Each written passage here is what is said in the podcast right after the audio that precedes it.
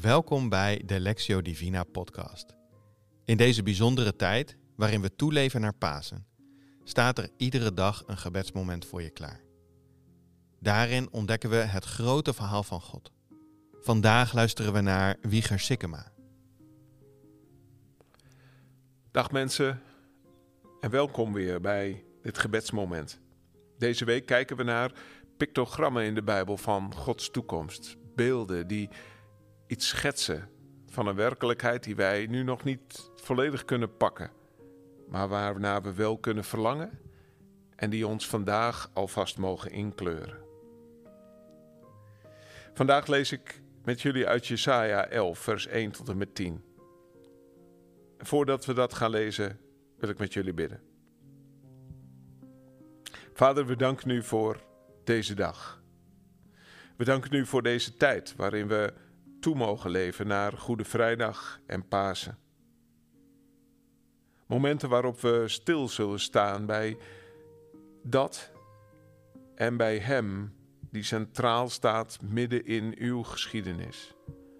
Jezus, uw Zoon. We danken u, Heer, dat dat ook de toekomst omvat. En dat we die toekomst mogen zien in de beelden die u door mensen in de Bijbel daarvan schetst. Zegen ons daarin en sterk ons geloof. Amen. We lezen Jesaja 11, vers 1 tot en met 10. Maar uit de stronk van Isaïe schiet een telg op. Een scheut van zijn wortels komt tot bloei. De geest van de Heer zal op hem rusten, een geest van wijsheid en inzicht. Een geest van kracht en verstandig beleid. Een geest van kennis en ontzag voor de Heer. Hij ademt ontzag voor de Heer. Zijn oordeel stoelt niet op uiterlijke schijn. Nog grondt hij zijn vonnis op geruchten. Over de zwakken velt hij een rechtvaardig oordeel. De armen in het land geeft hij een eerlijk vonnis. Hij tuchtigt de aarde met de gezel van zijn mond, met de adem van zijn lippen doodt hij de schuldigen. Hij draagt gerechtigheid als een gordel om zijn lendenen en trouw als een gordel om zijn heupen. Dan zal een wolf zich neerleggen naast een lam. Een panter vlijt zich bij een bokje neer. Kalf en leeuw zullen samen weiden en een kleine jongen zal ze hoeden. Een koe en een berin grazen samen. Hun jongen liggen bijeen. Een leeuw eet stro, net als een rund. Bij het hol van een adder speelt een zuigeling. Een kind graait met zijn hand naar het nest van een slang. Niemand doet kwaad. Niemand sticht onheil op heel mijn heilige berg. Want kennis van de Heer vervult de aarde zoals het water de bodem van de zee bedekt. Op die dag zal de telg van Isaïe als een vaandel voor alle volken staan. Dan zullen de volken hem zoeken en zijn woonplaats zal schitterend zijn. Een scheut uit een oude boomstronk. Leven dat voortkomt uit de dood.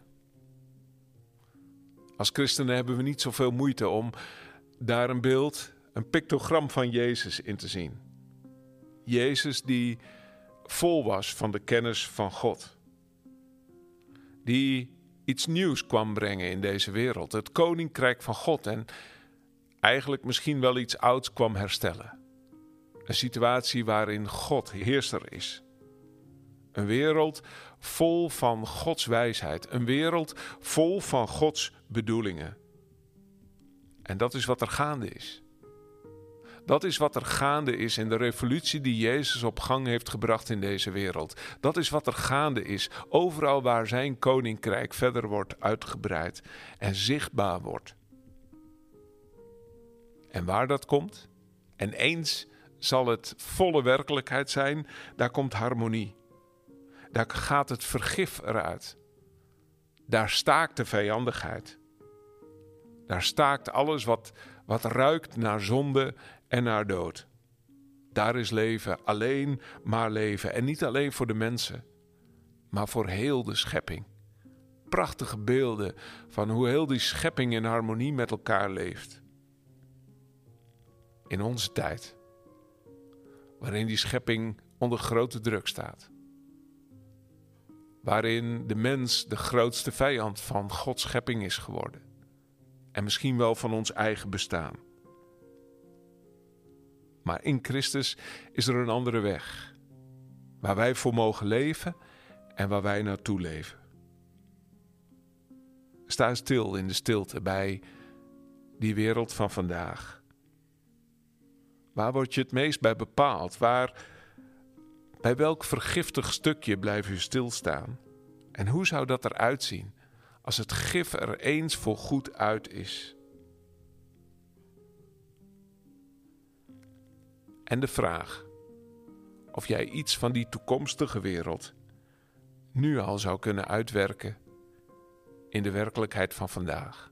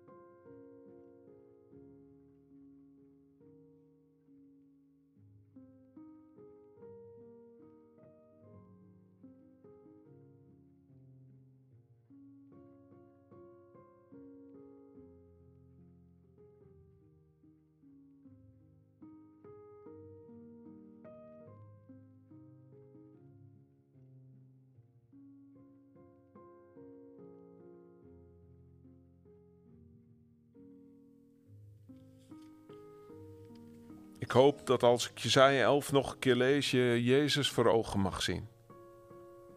Vol van de wijsheid van God. Als koning van vandaag, maar ook koning van de toekomst. Maar uit de stronk van Isaïe schiet een telg op. Een scheut van zijn wortels komt tot bloei.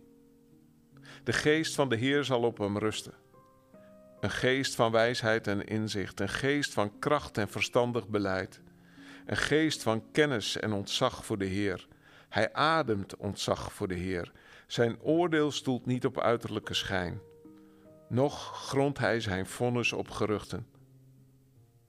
Over de zwakken velt hij een rechtvaardig oordeel. De armen in het land geeft hij een eerlijk vonnis. Hij tuchtigt de aarde met de geestel van zijn mond, met de adem van zijn lippen doodt hij de schuldigen.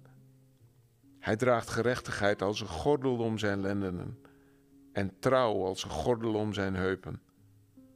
Dan zal een wolf zich neerleggen naast een lam. Een panter vlijt zich bij een bokje neer. Kalf en leeuw zullen samen weiden en een kleine jongen zal ze hoeden. Een koe en een berin grazen samen. Hun jongen liggen bijeen. Een leeuw eet stro, net als een rund.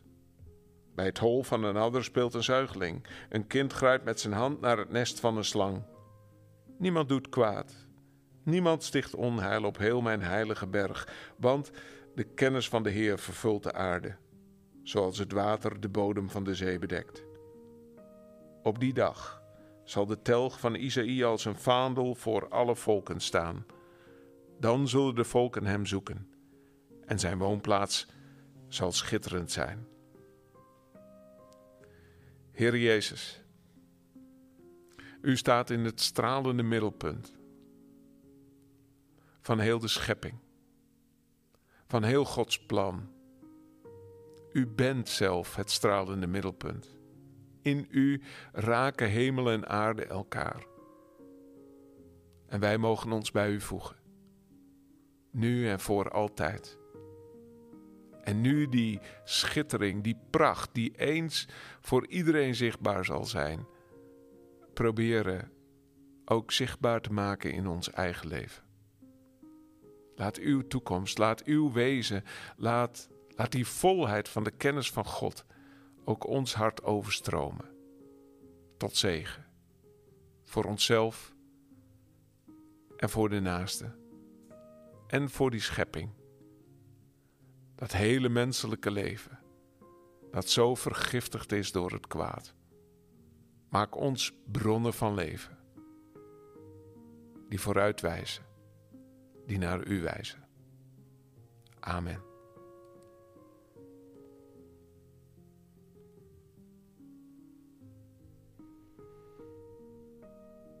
Je hebt geluisterd naar het gebedsmoment met Wieger Sikkema.